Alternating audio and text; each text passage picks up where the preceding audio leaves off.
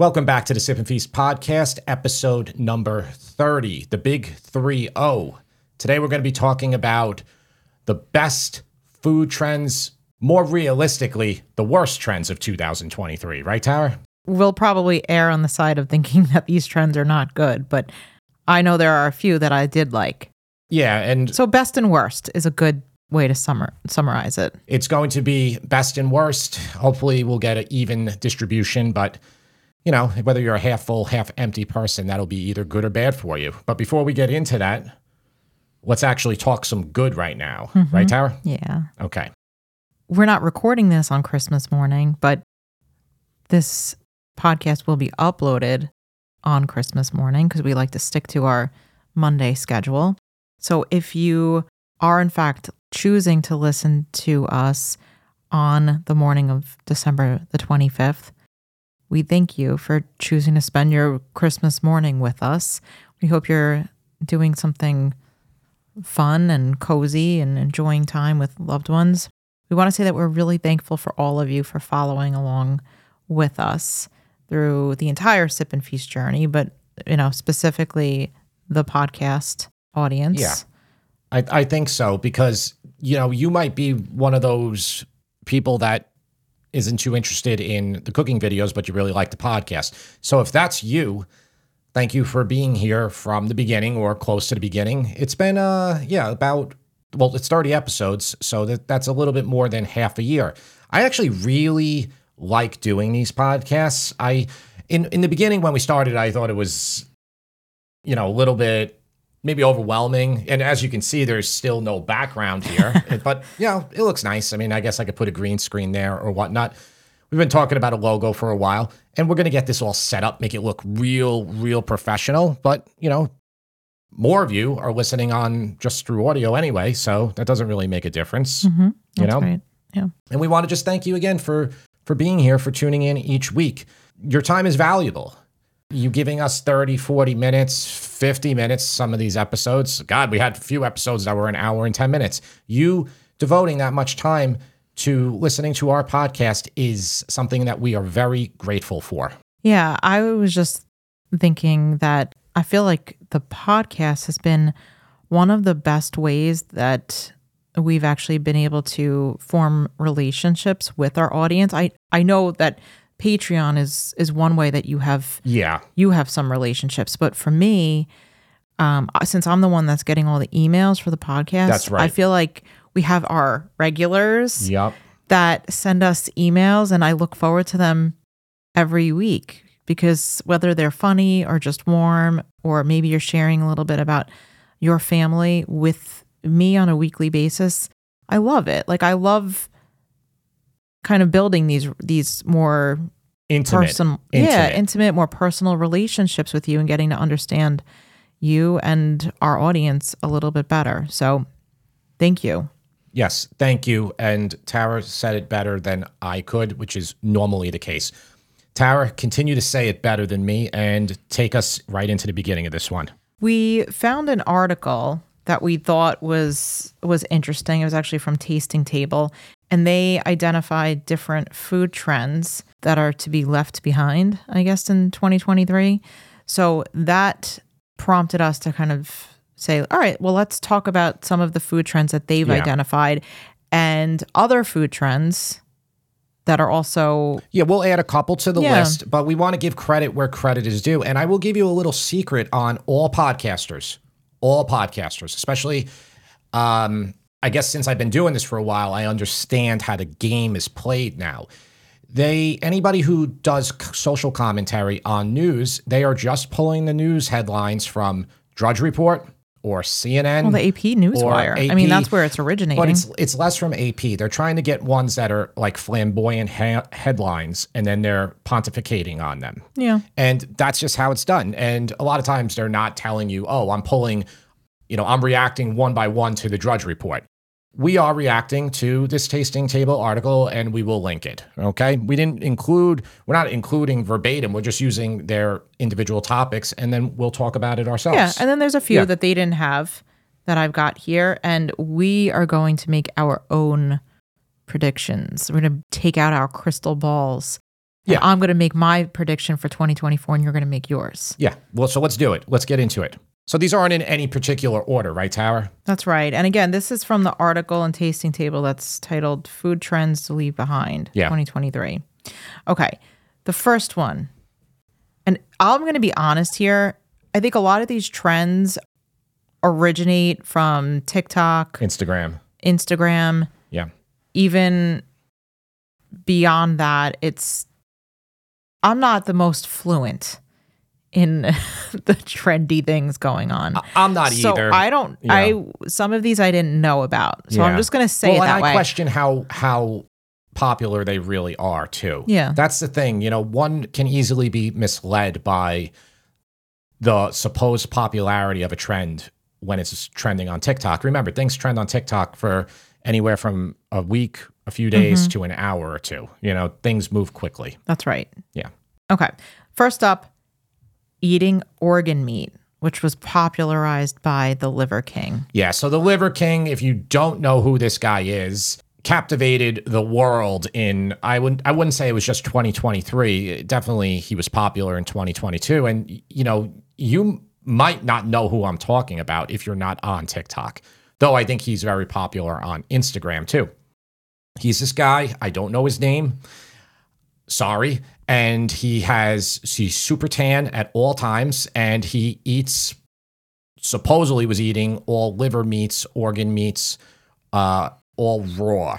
Oh, so he kind of was outed. Animal livers. Yeah, he's not a not human he's not livers. a Hannibal Lecter. Yeah, he wasn't eating with some fava beans and a nice. So he was kind of he was kind of outed in the sense that he was not just eating that type of food; he was eating other food. He's supposedly was taking a lot of anabolic steroids, and it was just like no kidding. You know, I mean, the guy's like older than me, and he looks like he's got the body of a professional bodybuilder. And people older than me are no longer professional bodybuilders because you can't have that much muscle on your body. But yeah, he sells all these supplements and he took over the world. And uh, yeah, I hope that Tasting Table is correct that the eating of raw organ meats. Oh, he was eating them raw. Yeah, a lot of. I mean, a lot of the pictures on Instagram were him taking the raw meat and like going like this. Oh, Yeah, I mean, like I'll. I'll don't, just, that can't be. That I'm just gonna look. I'm gonna show you right now. You know, like I didn't realize not- it was raw. Oh yeah, okay. So Liver King, 2.3 million followers on Instagram. This guy's an Adonis. He's an Adonis. Oh I don't know if he's gonna eat that or, Oh, or if he's gonna put it on the grill. no, please. He's got his kids in in the videos too. I I can't turn it off. I, I mean, How like- old is he? Oh man, he's born in 1976 or 77. Ooh, so he's he's only a older year than us. He's only one or two years older than than me. Oh man, I'm feeling old, but no more time to be spent on the Liver King. And I, you know, Tara, I'm I'm probably not reading the room wrong. I I don't think most of our audience knows. I think I need is. some anti-nausea medication because seeing that just made me feel ill. All right, on to the next. Cooking on the counter. So there's a trend of preparing meals and like slopping them all on the on your counter so that people could eat almost like animals eating from a trough. So, what do you think of this? But that, 'Cause- it's not just that. Wasn't it more about just like how TikTokers and influencers prepare how they cook food for the audience? no, my understanding is that it's a little bit more than that. Okay, explain explain this one, Tara. What does this mean? All right, I'm just going to read this from the article. Yeah. It's basically people preparing meals directly on their kitchen counters. They will dump pasta onto the granite, pour over sauce, some even light it on fire, toss in an assortment of cheeses and who knows what else. We're pretty sure some people just blindly grab at anything in their cabinets and pour it onto this monstrosity, then mix it up and serve. Yeah, so this is definitely So I- it's like not using a plate. Like you have people over your house for a dinner party and you're just throwing a bunch of crap on your Yeah. So- kitchen counter. I w- I wouldn't want to eat off of someone's counter. definitely not a fan of that. Uh, I think it's, you know, again, I'm maybe I'm dating myself with my age here. Maybe some you're listening to me and you're 25 and you're like, Jim, Jim, come on, that's how we do it. Um, no, I think it's just kind of silly. Now, I thought when I was originally looking at that one that it was more about the trend of just TikTokers or YouTube chefs preparing food looking at the camera, kind of how I do. You know, I have the little burner in front of me. According to the tasting table article, it, it's not that. It's different. Okay, It's well- literally preparing it on your counter. Let me go on a little tangent here then. Now, the, what Tara's describing, I think I think that's obviously ridiculous and I think most sane people would would agree with me there. I mean, it's just not sanitary. It's just a simple way to get every germ that every single other person at your dinner party has at mm-hmm. one time. I mean, in fact, it's unavoidable under in those circumstances. Yeah. So when I make the cooking videos, when I first started, I used to kind of I wanted the camera to be on the burner, like I use a portable burner, and I wanted to be on the pan, like close up, and the food when I was like cutting it, and I would like tilt my head all the way in, and I looked ridiculous. And a lot of YouTubers still do this, and pretty much every TikToker, it's an Instagram person. It's like you have to be a you're a card carrying member of the I bend down and look into the camera society if you make videos for those platforms. But I got away from that probably two years ago, Tara. I would say Thank God. we were getting a lot of You complaints get about a lot of people. Even if we share an old video now, people will be like, "Why are you bending down? You you look ridiculous. That's not good for your back or anything like that." And I agree. I I don't understand. Yeah, we still do get the complaints from the old videos, and I Mm-hmm. always say, "Oh, I'll." You know, take my DeLorean back three years ago and, and Yeah. tell, tell myself. Yeah. But no, it looks ridiculous. And I think as you get more professional maybe uh, uh, of the how you want to create content to Mm-hmm. people I, I think though the the reason it's popular on instagram tiktok is it's very intimate with the audience you know they like they'll always start the tiktok or the reel and they'll shove the food in their mouth and their like nostrils and teeth Yeah, are like into the screen I don't want to be that intimate with with anybody. Maybe except for you, because you're my husband. but I don't really want to see the up close and personal view of somebody's mouth and nose hairs and them shoving food into their mouth. It kind of just. yeah i'm not a fan of it I, I don't. I don't like it. I'm not a fan of it. I just think it looks unprofessional. And the other thing is, I'm not a fan of the thumbnails that have people eating stuff like shoving food in their mouth. And Yeah. that is another very popular trend on YouTube. popular, I, yeah. I just, I just Yeah. can't do it. I, I think it's my age. I. You're an Though old. Liver King is doing much sillier stuff than anybody, You're and an he's old. older than me. You're an old curmudgeon. I am. I Grumpy gotta, I gotta old talk to. Liver King. Yeah. How do I get young like you, sir? Let's move on to the next one. Okay. The next one is restaurant service charges. So I want to talk about tipping culture, but I also want to say that the restaurant service charges, they're not just for tips anymore. You'll be charged a fee, like what's called a service fee, if Yeah. you're late for a reservation, even just like Yeah. 15 minutes late. Um, Oh yeah, I heard of those. yeah. And the other thing is that you, in most cases, would assume that something that's deemed a service fee would go to the staff, but that's not always true. It, um, in New York State, the service fee has to go to the staff, but in other states, like Cal- California and Florida are an example, the charge can go anywhere and often goes back to the owner of the establishment. Yeah, I mean, I'm not a fan. I'm not a fan of the service charge culture. Now, I get it; things are expensive, and they're getting worse day by day. Mm-hmm. You know, maybe you follow financial news and you say, "Jim, you're wrong. The CPI is trending down." Look at it year over year, or even look at it zoom out to a couple year period.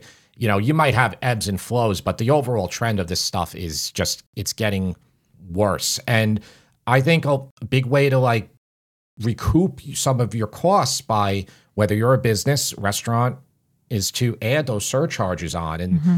you know they just nail you we were ordering food the other night heroes and we were going to do a whole episode on this but i'll just i know i'm kind of veering here a little bit. It's doordash or postmates or one of those companies. They're all the same. They're all the same. They bring no differentiation or intellectual property to the table. It's all the same technology and it's just there's like 10 of them competing right now for your business.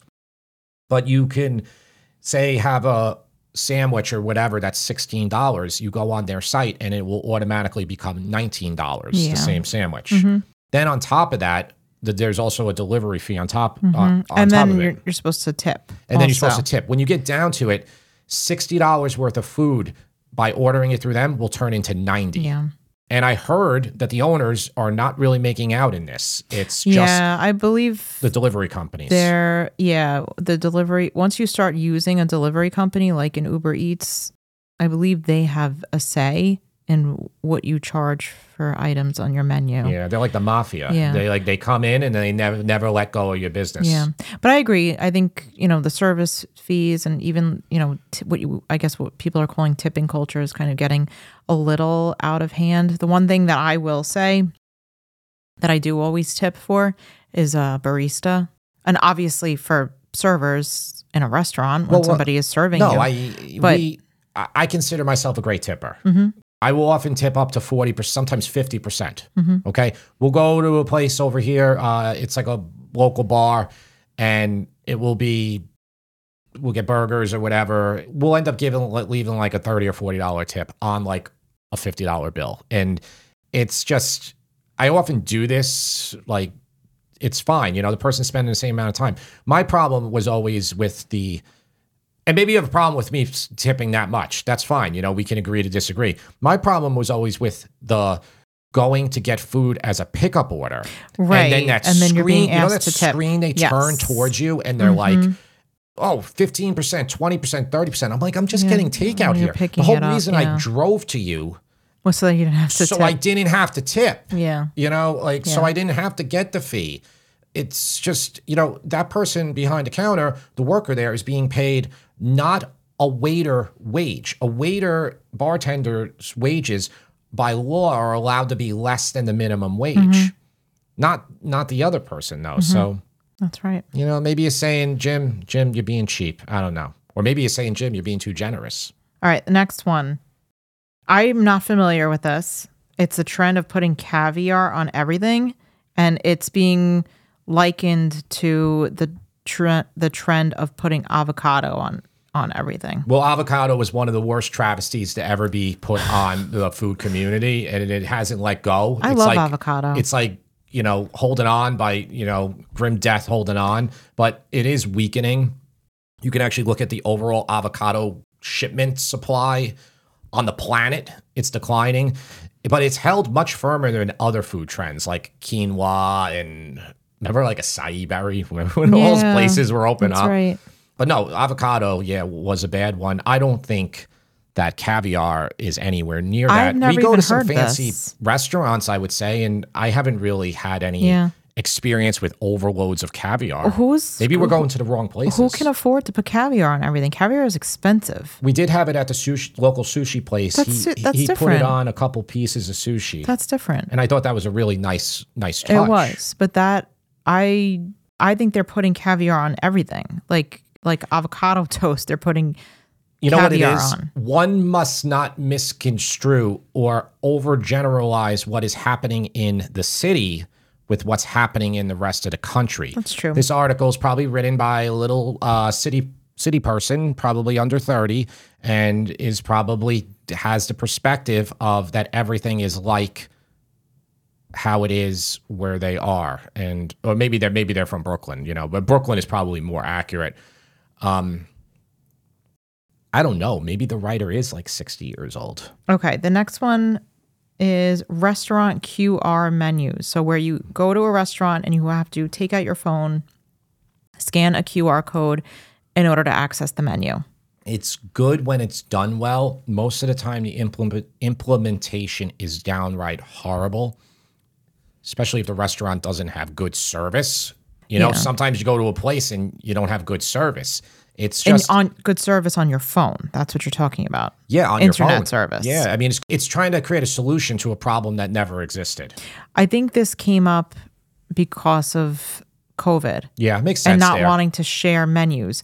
But I don't know. I still I feel like it's even worse. Like you're scanning it with your phone, and then if you're with a group of people, and let's say like if we were to, if we were to go with our parents, I would probably scan the code for them and then pass them my phone. Isn't it more unsanitary to pass a phone around? because you're saying your parents, our parents, wouldn't be able to figure it out. yeah. Yeah, no, that makes sense. I think really a lot of these tech solutions they kind of fail right around the age we're we're at.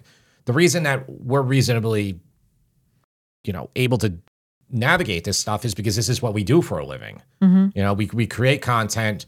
Where the cameraman, the video editor, the audio editor, the website developer, the website engineer, and uh, even still with all that, it still is overwhelming. And yeah, I just don't think I think it's a problem that doesn't it didn't need solving. You know, maybe in that short period of time, but uh, call me old fashioned. I like menus. Yeah. Also, I notice a lot of times if you do get a QR menu, you don't have access to their specials. It's like just- that's not included. Mm-hmm. That's, that's the problem of the management there. They probably don't have anybody again who's keeping that up Savvy, to date. yeah. What I like the best, the simplest thing, and a lot of restaurants. There's one restaurant that we go to that's really good. Just do a little paper printout. Throw the paper out at the end of the Mm-hmm. Yeah, night. You it know, doesn't need to be especially if you're anything changing your menu often. the next one is upcharging for bone broth. That's ridiculous. Bone broth is just stock anyway. I mean, what are you going to say? Oh no, Jim, it's technically bone broth when it's been, you know, uh, cooked for longer than ten hours. When is it become bone broth and stop being stock, Tara? Don't the bones for bone broth need to be roasted and then used? That's how stocks are always made. You should always make a stock that wh- way. So what's the difference? It's when the hipster says so. Oh, That's okay. it. No, I don't know. I mean, I would say technically, I would think I would call it a bone broth, I guess, if it's gone 24 hours. Okay. But, you know, a stock is you're taking meaty bones and you're extracting the flavor, you know, the gelatin, everything from those bones. And that does not need to, it doesn't start happening at, say, the 10 hour mark. It's already happening. Mm-hmm. It's leaching from it, it's coming out of it. Versus when you make a broth, you're not really getting too much from the bones because you're doing your broth in about two or three hours. You know, like when you do a whole chicken, Yeah, you get yeah. chicken broth from it. Like when you're making chicken soup. All right. The next thing, and this, I feel like this one is similar to the preparing your food on a counter, but these are something called butter boards. And I have heard of these. So it's like similar to a charcuterie board in the sense that it uses a cutting board. But what you're doing is you're taking a cutting board and you're smearing it with different types of butter Anything else on it? maybe there? like herbs and like maybe some like sliced So that's the whole onions or that's the whole meal something. though. no it's like an appetizer Oh. so you're smearing the board with different types of butter or even cream cheese or whatever and then you're serving it with bread and your guests are supposed to just take a like rip a piece of bread and smear it into the butter board I guess that could And work. then- I mean, seems like a solution to a problem that never existed. If you take a nice warmed up herb butter, you put it in a bowl, Mm-hmm. everybody has their own spreader. People can then put it on Yeah. their bread. It reminded me of dip almost, but instead of like a dip, it's butter. I, I don't want to. I mean, I know I'm coming off as this curmudgeon, and Tara's looking at me the whole time like she's like, you know, I, I, I think somebody my age has a tendency to, and then, you know, older than me has a tendency to say everything that's being developed by a millennial or a Gen Z person is, you know, stupid if it's on TikTok. Well, the and person that wrote this article said these are the trends to leave behind. Yeah, and okay, so then I then I agree with her. And again, but I think it speaks more to maybe the places that we go to that we haven't even encountered a butterboard. I think it's, I don't know if it's something you'd get in a restaurant. I think it's maybe something you have when you go to somebody's house. So probably popular on TikTok or Instagram again. Probably. I mean, if my mom tells me she's making a butterboard for uh Your for, mom, for Christmas, I'm gonna be worried. didn't your mom make the feta cheese tomato thing that went viral? She told me she's like, I heard of this. No, it was like, I think it was my aunt. She's like this. I heard of this tomato feta. Yeah, she was like, Jimmy, you need to make it for the for the website. Yeah, she told me I need to make it. I was like, oh god, oh god. Hey, I made French onion meatballs last week. Those were good. Yeah. I, I'm never mention. I don't even ever want to mention TikTok in a cooking video Yeah, again. and people were just like, "What are you doing, Jim?" And you know what? They were right. You weren't you didn't say like I love TikTok and I got this idea. No, you said it was trend something that was trending on TikTok. Moving on, $20 burgers. Fancy burgers that cost too much. First of all, this is probably dated because twenty dollar burger. I mean, pretty much every place out here, it's anywhere from sixteen to twenty dollars for a burger. Mm-hmm. That bar I was just talking about, which is kind of a dive bar that we you know, leave a nice tip. The burgers, they have about four burgers on the menu and they're about 16 to, to 20. Yeah. So, yeah. I think they're also talking about like the fancier burgers, like a burgerology type place. Yeah, I mean, I said it in the steak au poivre video as we were eating it. I said I bought four New York strips from Costco, and all four of those strips was sixty dollars. Do you remember how much per pound they were at Costco? Those prime strips. No, I don't. Anyway, they were a good price, and I made the point that I could have used all four of those steaks with cognac, making that dinner, and with like a side of potatoes or spinach or whatever, and it would have been less than people drop at McDonald's. Mm-hmm. And that's not hyperbole. That's a fact. That's a fact. Okay. And so, you know, a $20 burger at some of these other places, I mean, you know, look, it's not cheap at McDonald's. You know where the cheapest place to get a burger is? Where? It's in Port Jefferson, which is a town in Oh, Long Island. place, Yeah. And it's called Tara's. Great name. And it's just an Irish dive bar. It, that now that and is it's a dive two dollars for a burger. and I think if you get bar. cheese on it, it's four dollars. Yeah, that's reminded me. The burgers reminded me of like the high school cafeteria. Yeah, but in a good way. Yeah, Not in a bad way. yeah. So if you live out in the Suffolk area around Stony Brook, visit Tara in Port Jeff, and you will get. They have a board put up, and yeah, they tell you the extra cost of everything on your burger. Mm-hmm. Yeah. But I don't know. You know, look, a burger being 16 18 20 dollars if you get fries with it and you get you know you're you're full Mm-hmm. uh, i mean i think there's a lot of other things to complain about in the food industry and what's going on than an $18 burger Yeah. okay let's keep going Okay. This one, I don't think this one was on, this wasn't in the article, but it is a trend. So I want to get your thoughts on it. Pasta chips. So Yeah. you would cook pasta, then you would toss it with some olive oil, and then you would put it in the air fryer and make them crispy and chip like. What do you think? yeah i think it's stupid i do why would i want to do that i'll just eat regular chips I think that was popular more than a year ago on TikTok. I remember some YouTubers tried to like, they try to capitalize on it and make their own videos. I don't really do that. I know I did the French onion meatballs, but that wasn't really about that. Yeah. Not a fan. I mean, I I mean, what do you do? You dip it in marinara sauce, I guess. I, yeah, like any anything. I always am reluctant. You could dip it in dip. Like a feta. I saw somebody did it with like a creamy feta dip. I, I mean, it's it's fine to do some of that stuff. I always like to stick to the classics and do the things that are tested, try, like tried and true, tested. Just read an article the other day. Like the Instapot is plummeting in sales, like plummeting. Okay, and because the the issue with it from a business perspective from the company is people do not buy more than one of them. So it, small appliances like that is a really tough game to be in because you sell a product that you don't want to engineer to break for the customer. That's it. They're good. They're good. They're good forever. And they can't, what do they do? What other features do they add in there to get somebody to upgrade on it?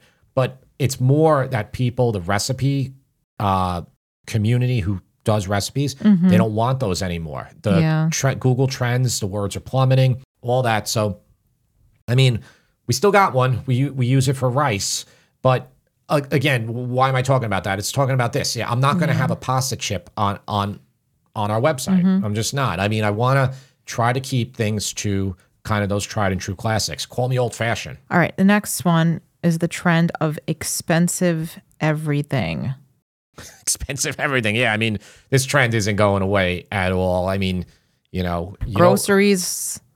Now, this is not just food and restaurants. This is groceries and, and everything. the biggest problem, and again, this isn't an economics podcast, you know, but the biggest problem is just it's called like the expectations of employees. So employers are the last thing they will do. They will change the size of the can.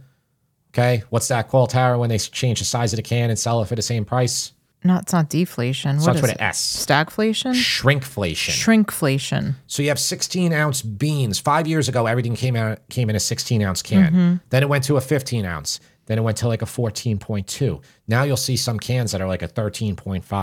Mm-hmm. That's an easy one for them to do. Dorito bag, same thing, make it smaller. Mm-hmm. But the one that they really don't want to do is to increase wages.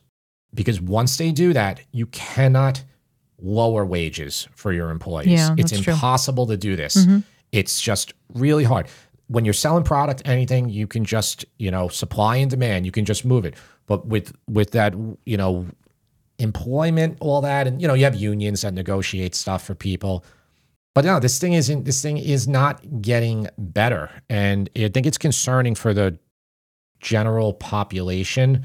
I think an $18 burger is the least of people's worries. I think the bigger worry is going into the supermarket and just seeing the price of everything. You know, like you could take a cart 10 years ago and put fill it up with all the stuff and it would cost say $150. Yeah. Today you do the same thing and it costs $550. I feel like there's so many expensive trends too that for younger kids, like, um, and I'm talking about like high school, junior high school kids, that it- when I think back to when we were kids, the one expensive trend that was around was the Z Cavaricci trend. And those were, I think they were like $75 for a pair of pants Yeah. back then, which was expensive Yeah. and still is, in my opinion.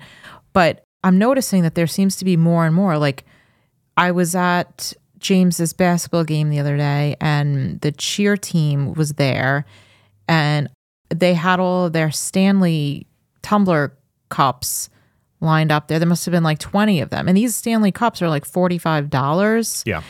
So it seemed like every girl on the cheer team had one, but and it's not just that. Like these cups are are everywhere. They're very popular with girls specifically, like Sammy's age in Well, that went viral, one of them, because it like the whole thing burnt on fire, a car, and that thing survived. Oh, really? Is that what happened? Yeah, Oh, I didn't so- know that. Yeah, and that like Okay. gave So further. I- yeah. I mean, I get that it's a good product, but you know, when I was that age, there's no way my parents were buying anything like that for me. The other thing is, a lot of girls that age now have like very expensive hundred dollar nails that they get done Yeah. every two, three weeks. Um, the the makeup and the skincare products that these girls are using. I also noticed with the sneakers, we'll go in the outlet. I really have a limit. I will not spend more than seventy dollars on a pair of sneakers from the Nike outlet, no matter what. I won't. I just won't. Maybe it's been ingrained to me from when I was young, but often I'll find a pair for thirty nine dollars.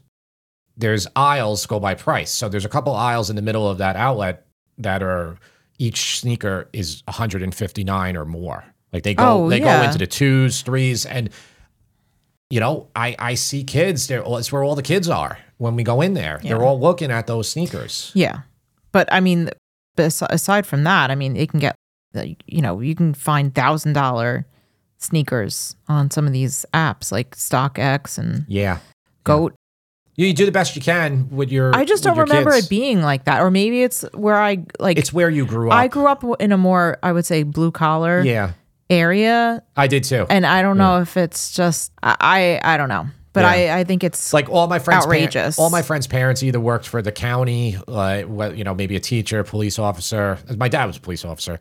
Um, it, it would be rare for anybody to be like, "Yeah, my dad works at Goldman Sachs." If the dad worked at Goldman Sachs, he wouldn't be living in the town that I grew up in. They'd be living in a different town. And there were a few few families like that, but I think everybody, for the most part, kind of had the same amount of income. Yeah. Now you see bigger disparities, I guess. yeah. I, don't know. know. A lot of this is driven by TikTok and Yeah. the Kardashians and all that other stuff. And It's true. It's really tough. Mm-hmm. It's tough for parents that just they who truly don't have the ability, and it puts them in a really bad pickle of what they're going to do. It- Yeah. it's tough. All right. One more trend that I wanted to mention, and this is a trend that I was particular particularly happy about, is the non-alcoholic beverage trend. According to Drizly's 2023 Consumer Trend Report, 50% of survey takers tried non-alcoholic beer, wine, or spirits to see if they like it.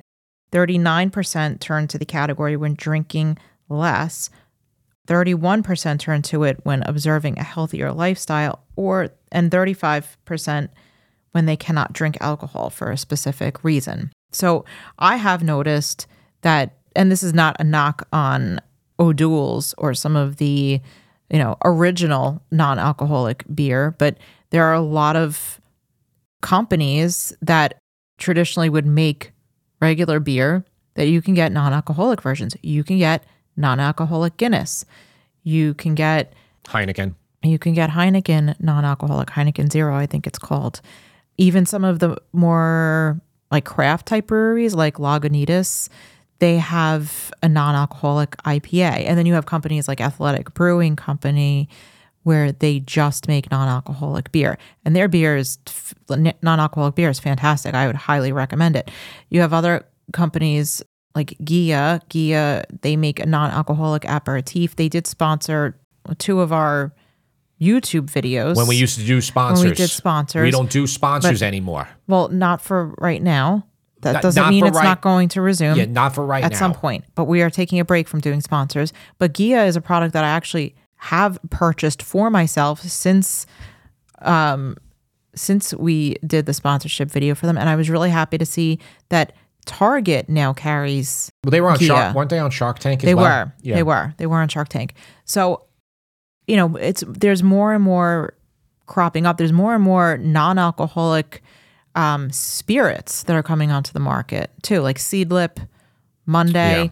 different companies making these spirits, so you can actually make mocktails. And there's more restaurants that are offering Yeah, I'm not. these types of mixed drinks with non-alcoholic so spirits. were So they saying this is the worst or best trend? This I think no, this, is good. I I wanted to see if it was a trend, so I just did some research, and it, it did come up according this to Drizly. this was wasn't not on, this yeah. was not on the list, but This I, I felt like this was a trend, so I wanted to learn a little bit more about it, and and my hypothesis was correct. You know what it is? People will part with a lot of money for alcohol. So you wonder how much. So, like, say you sell sell a twelve pack of beer, twelve pack of Heineken, and it costs I don't know what what does a twelve pack of Heineken cost? I don't even know anymore. What is it? Twenty dollars? I don't know. I have no idea. I have no idea. I don't. I I do drink an occasional beer, but I don't buy six or twelve packs of beer. It's been a long time since I've done I feel that. like a six pack is like ten ninety nine or something like that. So that's why I was thinking a Right? 12 pack would be around that much. Yeah. So I think people are much willing, more willing to part with $20 for, say, a 12 pack when their perceived benefit is they're going to get drunk, I guess. And are they as willing to part with the same $20 for 12 pack of non alcoholic beer? I don't I know. don't know. I don't know. Yeah. I mean, I I do. What do you think? I mean, would you? I don't think it costs more for the business to make the beer with alcohol versus without. Mm-hmm. I think it's mostly a labor equation, Yeah. and the labor is the same. But I might be wrong here. I don't know. If you have tried any non-alcoholic beer that or spirits that I have not mentioned and you want to share, I'm all ears. Yeah, Tara was collecting them for a long time. She was the not like the bone collector for non-alcoholic beers. You know, there was so many of them. Yeah. I was like, this is taking up way too much room in the fridge because I had no interest in drinking a non-alcoholic beer. I just didn't.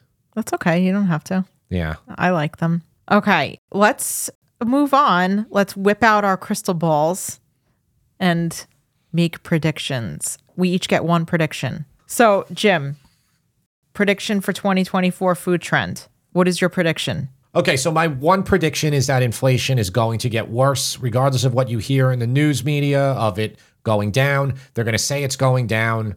You know they're going to say it, and just you got to like zoom out here. And home prices are at an all time high. Everything is at an all time high. I know gas prices have come down. Once these big companies started making those changes with the food, they are not going to start lowering prices again. All those changes, all that money now, even if their input costs go down, that's all going to be gravy on their bottom line. They're not going to not going to be like, "Oh, you know, now all these inputs cost less. Let's lower the Doritos again." They're not going to do it. And I think this is going to be a problem for a lot of families in America, and I think it is a big problem. So, because of that projection of mine, I believe that more inexpensive food is going to continue to be on the rise. We've leaned into that the whole time since we've been making our YouTube cooking videos. We are more so me. I shouldn't say we. I am very much against the Wagyu beef movement, uh, the Wagyu creators, all this stuff. Just, just basically, they're just like I, I, I believe that it's not good. I think that they're really making these videos, these flamboyant videos, making a huge amount of people feel jealous that they can't have that type of food. Basically, it's like, look at me, my life is great. I, I don't want to do that type of content. And, you know, I just want to be honest here. We don't buy that type of food for ourselves when we're not making a video. We don't. We we do enjoy a nice steak. Like we do have gone to Ruth Chris uh, two times in the last year, but no, I, I'm. You're not going to see that stuff on our channel. You're what you are. What you are going to see is going to be more stuff that is affordable for the family, so that you can make a really good meal at a less than McDonald's price, which isn't too hard to do. Still, this the arbitrage is there. I can do it, Mm-hmm. like I did with the steak au poivre. Mm-hmm.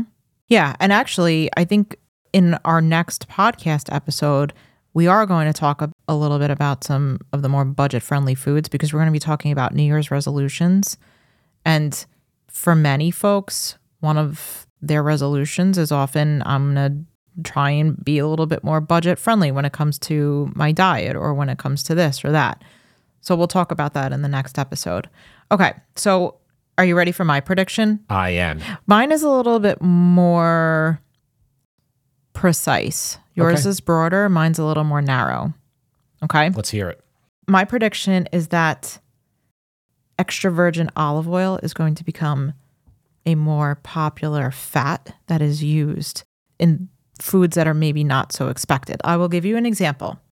So, I've been buying this ice cream. It's called Wild Good, and it's made with extra virgin olive oil instead of da- it's like a plant-based thing. And it's really good. Um, I don't know if you knew this. I just found this out today. Starbucks just recently released it's called Oleato and it's like instead of them putting like a creamer or Milk, yeah, something in milk is although the they are using I think they are using like an oat milk in this one. It's made with Partanna olive oil. So that's the fat. So it's like Yeah. kind of like the bullet coffee, except instead of butter, they're using olive oil. That's my understanding. I, I've never tried it. I'm Man, actually how did Partanna swing I that? don't know, but I am going to actually try that the next time I go to a Starbucks. So those are two food items I've noticed that are using extra virgin olive oil in a creative way. I think that that trend could continue into 2024 and I that's going to be my prediction. I would love to see that happen. Extra virgin olive oil is a really good fat for me specifically. I have, you know, reasons that I For health reasons. I lo- yeah, for health reasons, I I love extra virgin olive oil. It's one of the the fats that are safe for for me to use frequently. I can You know, basically like a- use as much as I want. You know, there's an oil-free movement, right? Like I see that. I have heard of that. So speaking of trends that I hope die on Yeah. Instagram, that will be one of them. I I see that there are people who, so they, they're already like vegan or vegetarian, Mhm. but in addition to that, they're oil free. So if you remove all oils, then you have no fats. The only way to get fats then at that point is with nuts, I would assume, and like avocados. Yeah, and olives, right? Yeah, but they're not using any oil for their food. so, they when have to just consume. So like say like when you if- roast it in the oven, it's roast with what? well your sweet potatoes or whatever you're eating. Okay. Like if you're making like a bowl of a bunch of vegetables and with like brown rice and Yeah. whatever, you normally you would roast your you would toss your Yeah, vegetables in a fat. yeah. They're they're- not using it. It's oil free. So- oil free people. so they're just roasting it without anything, and it's Yeah. not. It's like okay. I guess. I mean, it's definitely it's it. I'm not making it up. Okay. No, I have heard of it. So that's my prediction. All right, so we're gonna go into the question or questions. What do we got today? All right, Jim, I've got two questions. Two questions. Okay. This first question comes from Brian. Jim, have you heard Gordon Ramsay has his own line of frozen meals? He's got Wellington bites, fish and chips, shepherd's pie lasagna, and a few others. Will you try them and would you consider doing a rating video on I'm them? not Brian. I am not going to try them. They're gonna stink, and it's he can do whatever he wants. He can make his own cat food, and you know people Bobby will buy. it. Flay makes his own cat food. There you go. There you go. The two of them. The- you know, it's not going to hurt his brand. Nothing will hurt him. He's invincible. I mean, not not that I'm wishing that anything happens to him either. I'm sure he's a great guy. You know, So you wouldn't do a taste testing video of some of no, Gordon that's, Ramsay's? it's just not my type of content, Brian. I do think though that there'll be hundreds of people on TikTok and Instagram and probably YouTube too who will do the taste test of that type of food. So I would like to try the Wellington bites. the Wellington bites, I think, will be horrible. I think the shepherd's pie will be good. The shepherd's pie can definitely shepherd's pie is good when it's frozen. Guess what you might be getting for Christmas? Get like a just gonna like load up my you a- stocking with Gordon I got Ramsay you a bites. palette of Gordon Ramsay's frozen dinner. No I'm kidding. Where I think the issue is for me, I always say with Rayos, and it's Rayos. It's not Rouse. Get that out of your head. Never call it Rouse. You sound ridiculous. Okay. Rayos. Why are you so harsh? Because people will say, they'll be like, it's Rouse. They will always say that. so that's It doesn't how matter. it, I know that's not how the restaurant pronounces it, Yeah. but other people can pronounce it that way. Yeah, but the, if you, the restaurant, it's the re- it's what the restaurant says is what goes. It's their restaurant. Okay. But anyway, people think that when they buy a jar of Rao's sauce, they think they're stepping foot into Rao's in Harlem and having sauce with Frank Sinatra or whoever else, you know, used to go there. And it's just not the case. You're just having jarred sauce that's made in a factory. By the way, next to all the other jarred sauces, they're all made in the same factory. Okay, they just get a different label, cap on there. And that's kind of what the Gordon Ramsay stuff is going to be. You are not going to be at one of his. He's not the one making. the- Yeah, he's not slaving over like his. Uh, what are they called? Bites. Wellington. Wellington bites.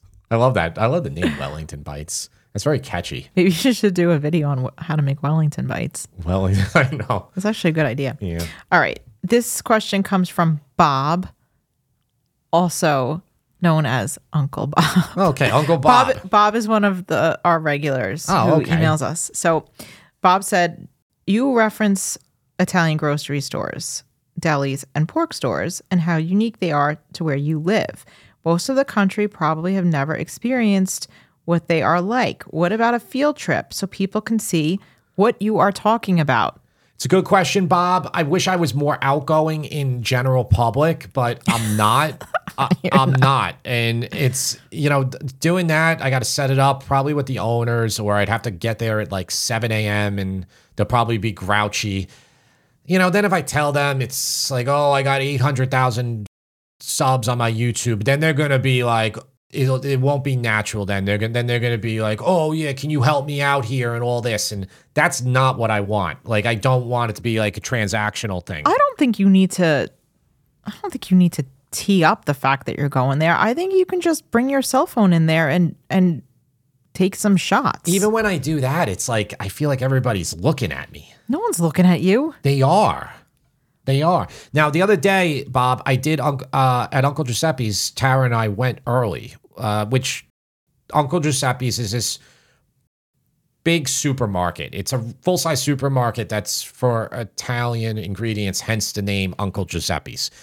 It's they also have like a sushi chef when you walk in, which is kind of weird, but but it's Long Island. You know, that's what that's what your typical Italian food eater wants. They want to have a little bit of sushi there too, and you know. We, we I filmed there early in the day, like the cheese section. I put it on the Instagram story. And by the way, if you ever want to see stuff like that, it will always just be on Instagram. And if you're not following Instagram, it's Sip and Feast. Instagram, Sip and Feast. We should do it though, Bob. We really should. What do you think, Tara? I I told Bob in my response to him that I've mentioned this to you a few times that I think we should do it. I think it's a good idea to just bring people along, show them what a pork store is. I don't think it needs to be mass produced. I think we can just go in there with our phone and just shoot around. and I don't think we show Uncle Giuseppe's. No, I would show A- A and S. A&S. So A&S Yeah, that's a to me that's like a true pork store. A&S is a true pork store. It's a little far from where we are now, where we where we currently live. There are a couple places in uh, the Centereach area too. I've not been to any of those pork stores though. The one, A- one called is- Fratelli's comes to mind. Yeah. A&S is the one. I grew up in Farmingdale. A&S is in Massapequa. So that's the pork store that I know. And that's where when we lived in Farmingdale, we well, would yeah, go and, there. and there was actually one in the other direction too, on uh, like Huntington, uh, Route Route One Ten. yeah, I think you're right. Yeah, so there, there's more stuff in Nassau than than uh, where we are in Suffolk. But no, Bob, we'll we'll definitely uh, we'll definitely think about it. So that's it for today. Leave your questions at podcast at sipandfeast.com. Tara, you have anything else to say before we leave? If you could, if you're listening through Apple or Spotify and you want to leave us a rating, that would be great. It really helps us out. Yeah, a five star rating, not a Yeah, no, not- don't- yeah. Come on, yeah, Tara. don't help us out by giving us a one star and Yeah. saying Yeah. Jim talks too much. Yeah, leave us a rating. Although I've been considering doing that myself. I don't think it does anything for for po- like to help a podcast. I'm not sure if it does. I think you Apple goes more off of uh, subscribers. So that's if you get if you have subscribers. So the more important thing would be if you're not subscribed yet to this podcast, to subscribe to it, turn on notifications so you will get um, notified right when it comes out. We might be changing the podcast date, release date to Sunday night. That's uh, effectively that's not going to change the listening for for you because if we put it out at twelve o'clock on you know or twelve a.m. Uh, Monday morning. We just want that notification to be there, so it'll be on your phone when you're driving to work in the morning. Mm-hmm. You know, getting ready, so, something like that. Yeah, Effectively, though, it'll still be Monday morning for you. that's right. Yeah. But thank you. And if you made it to the end, we wish you a Merry Christmas and hope you have a wonderful day, week, etc., etc. Yeah. And we'll see you in the new year.